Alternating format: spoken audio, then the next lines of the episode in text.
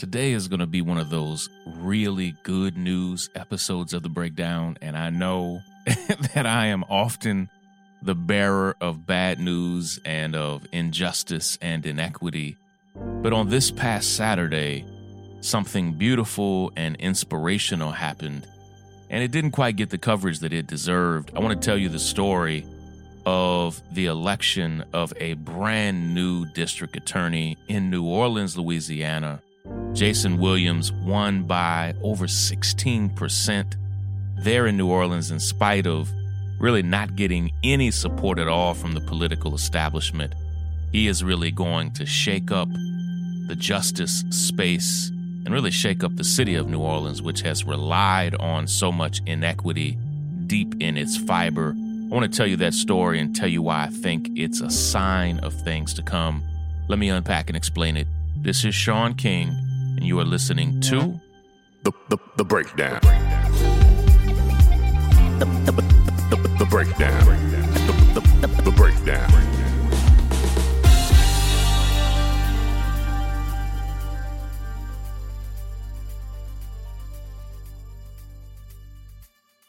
If Louisiana was its own country, it would literally be the single most incarcerated country in the entire world, and it wouldn't even be close. That's even after Hurricane Katrina, even after a migration by so many tens of thousands, hundreds of thousands of people out of New Orleans, it continues to be so incarcerated and so unjust. It's not because of crime, it's not just because of economic inequality and disparity, although there are many factors that cause a city and a state to be what it is. Louisiana built hundreds of years ago deep systems of oppression and injustice. And at the root of all of that, in the middle of all of that, is New Orleans. And for its entire history, it has had a we we hardly even call it a justice system in my community anymore. We call it a, a legal system or criminal legal system. It has had a justice system that has been as deeply unjust and racist and biased and corrupt as any in the country. And a brilliant young black man named Jason Williams, who has been a public defender and a civil rights attorney, uh, decided that he was going to run. He is the city council president, a brilliant, gifted leader, and a good man. Decided that he was going to, to take his shot, you know, that he was going to run for district attorney to challenge the system. And it's so hard to know how you're going to do in a race like that. Um, me and our entire staff at Real Justice, uh, we have been working on this race for months. Uh, I was also partnering with other organizations and people and donors all over the country that that were working on it, uh, who all believed in Jason, who used to work for the Innocence Project there in New Orleans. It, just the type of person and attorney you want to lead a DA's office. Uh, he is a change agent at his heart, at his core. And yet, in these types of races, there normally aren't polls to let you know how you're doing. And so the election was this past Saturday. They had a couple weeks of early voting as well.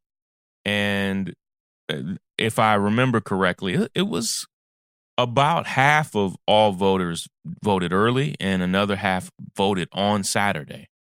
And uh, I was actually pleased with the turnout. It was more than I anticipated for a random December Saturday post presidential election election. and um, it was a special election, a runoff rather. And um, I I had no idea how things would go. And I've been in many races like that where I, you may have heard me tell the story of a race that we ran in Detroit where we had an amazing candidate. And me and our staff, we, we thought we were up. I mean, I, I thought we were winning by 20%, and we ended up losing significantly because there were really no polls to let you even polls we know are notoriously unreliable.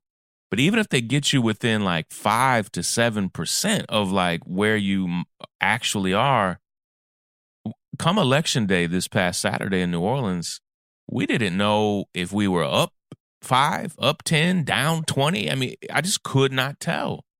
All I knew was that um, uh, Jason's opponent was running a hard race and was endorsed by virtually every elected official in New Orleans. and that's a it's a little intimidating. Now, um endorsements they're not everything. Uh and you know, we won by 16%, so in some ways you could argue that they're nothing. Uh sometimes a political endorsement can really push you over the edge. Uh in New Orleans in this race, they didn't mean nearly as much. And Jason is pledging to radically change the system there from the inside out. Right after the break, I want to tell you some substantive ways he's going to do that. And I also want to share the great news about what George Gascon, the district attorney, the new, brand new district attorney of Los Angeles, is already doing to shake up uh, Los Angeles in a real, real way. I'll be right back.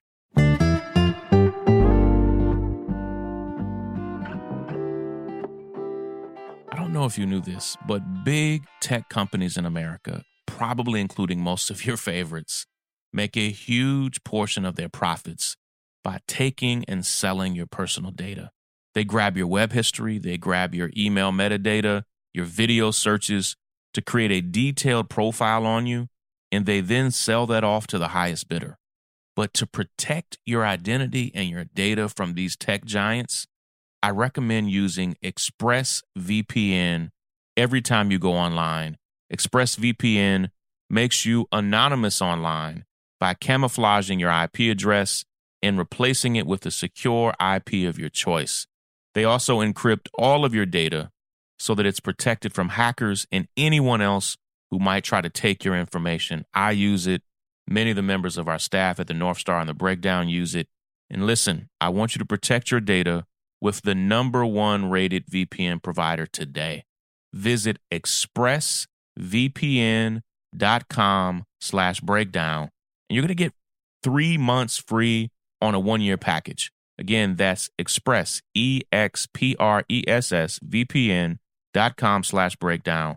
Go to expressvpn.com slash breakdown to learn more and get a great deal. The, the, break, the breakdown. The, the,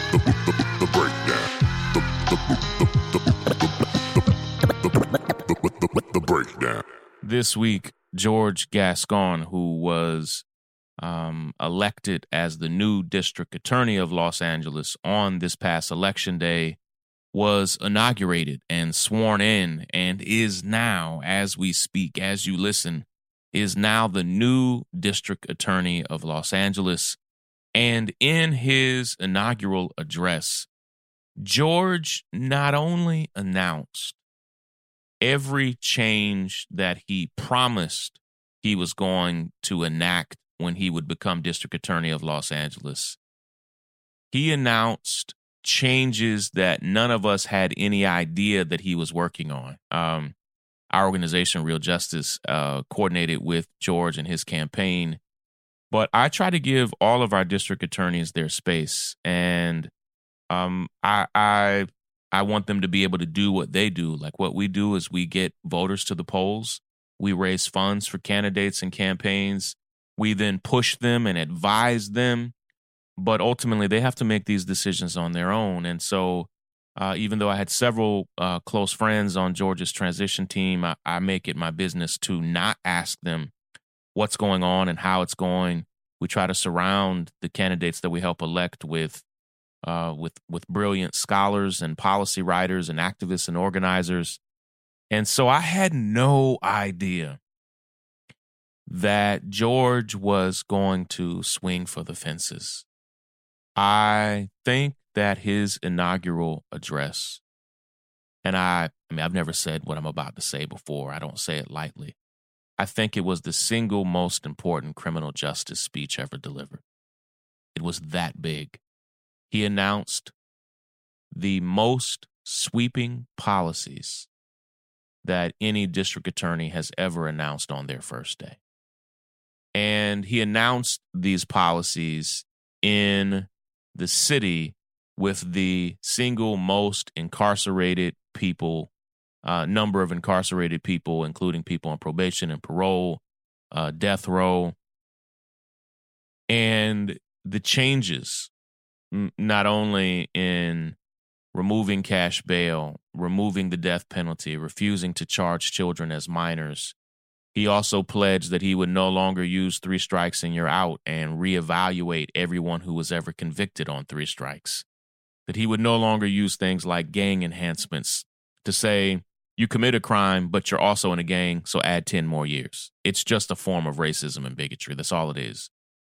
And a dozen other policy changes. And what's so exciting is not only will that impact tens of thousands of incarcerated people and hundreds of thousands of family members connected to those men and women, but it is already inspiring other district attorneys around the country, including none other than Jason Williams, the incoming district attorney of New Orleans, who saw, and I got to, I got a chance to speak with Jason this week, who saw the speech from George and said to himself, Jason, ah, I can do all of that. and that's the power of being a leader. When you lead, it inspires and motivates other people to follow you, to duplicate what you've done, to even improve on what you've done. And so, district attorneys around the country, seeing George Gascon do this in Los Angeles, which has more people in jail and in prison than any other city in the country, seeing George do this in Los Angeles has taught other district attorneys and other people who are considering running for DA, it's taught them the depth of what they can do. And I'm grateful for George. I'm grateful for Jason. We are backing and supporting Tahanie Aboushi, who is running for district attorney of Manhattan, a brilliant, courageous leader who will lead on day one. And uh, we got to change this system from the inside out, city by city, person by person, candidate by candidate. And uh, I'm deeply grateful for all of your support. I've got to run busy, busy day as always, but love and appreciate all of you. Uh, again, thank you for being a member at the North Star. Thank you for supporting uh, us uh, on Patreon and uh, in all the other ways that you back and support us. Love you all. Take care, everybody. Break it down. The, the break, the, the break, the, the break, the break, breakdown. It's the pathway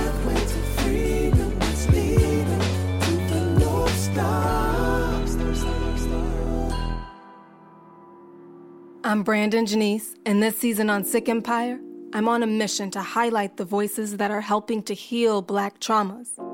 You'll hear as I speak with experts in alternative medicine, but the gathering in in the greatest degrees of personal integrity would have the greatest degrees of power. a timeless, natural method of healing.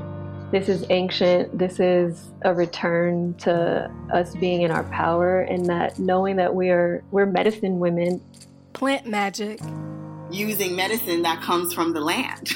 you know, a lot of these medications are are the main ingredient is it are plants that come from the land. Black economics, prison abolition, and more. Join me as I explore the avenues that lead to greater health while surviving under a sick empire. Every episode of Sick Empire examines the healing journey of Black Americans. We speak to inner city therapists, Black intellectuals, Reiki masters, chefs turned activists, and much more. You'll hear a diverse mix of healing experiences, all told from the lens of Black folks. Sick Empire is still a love language, just like the streets of New York City. The first episode will be live everywhere you listen to podcasts on Monday, November 9th. The first episode is live November 2nd for members of the North Star. You can go to thenorthstar.com to become a member today. Sick Empire. Sick Empire.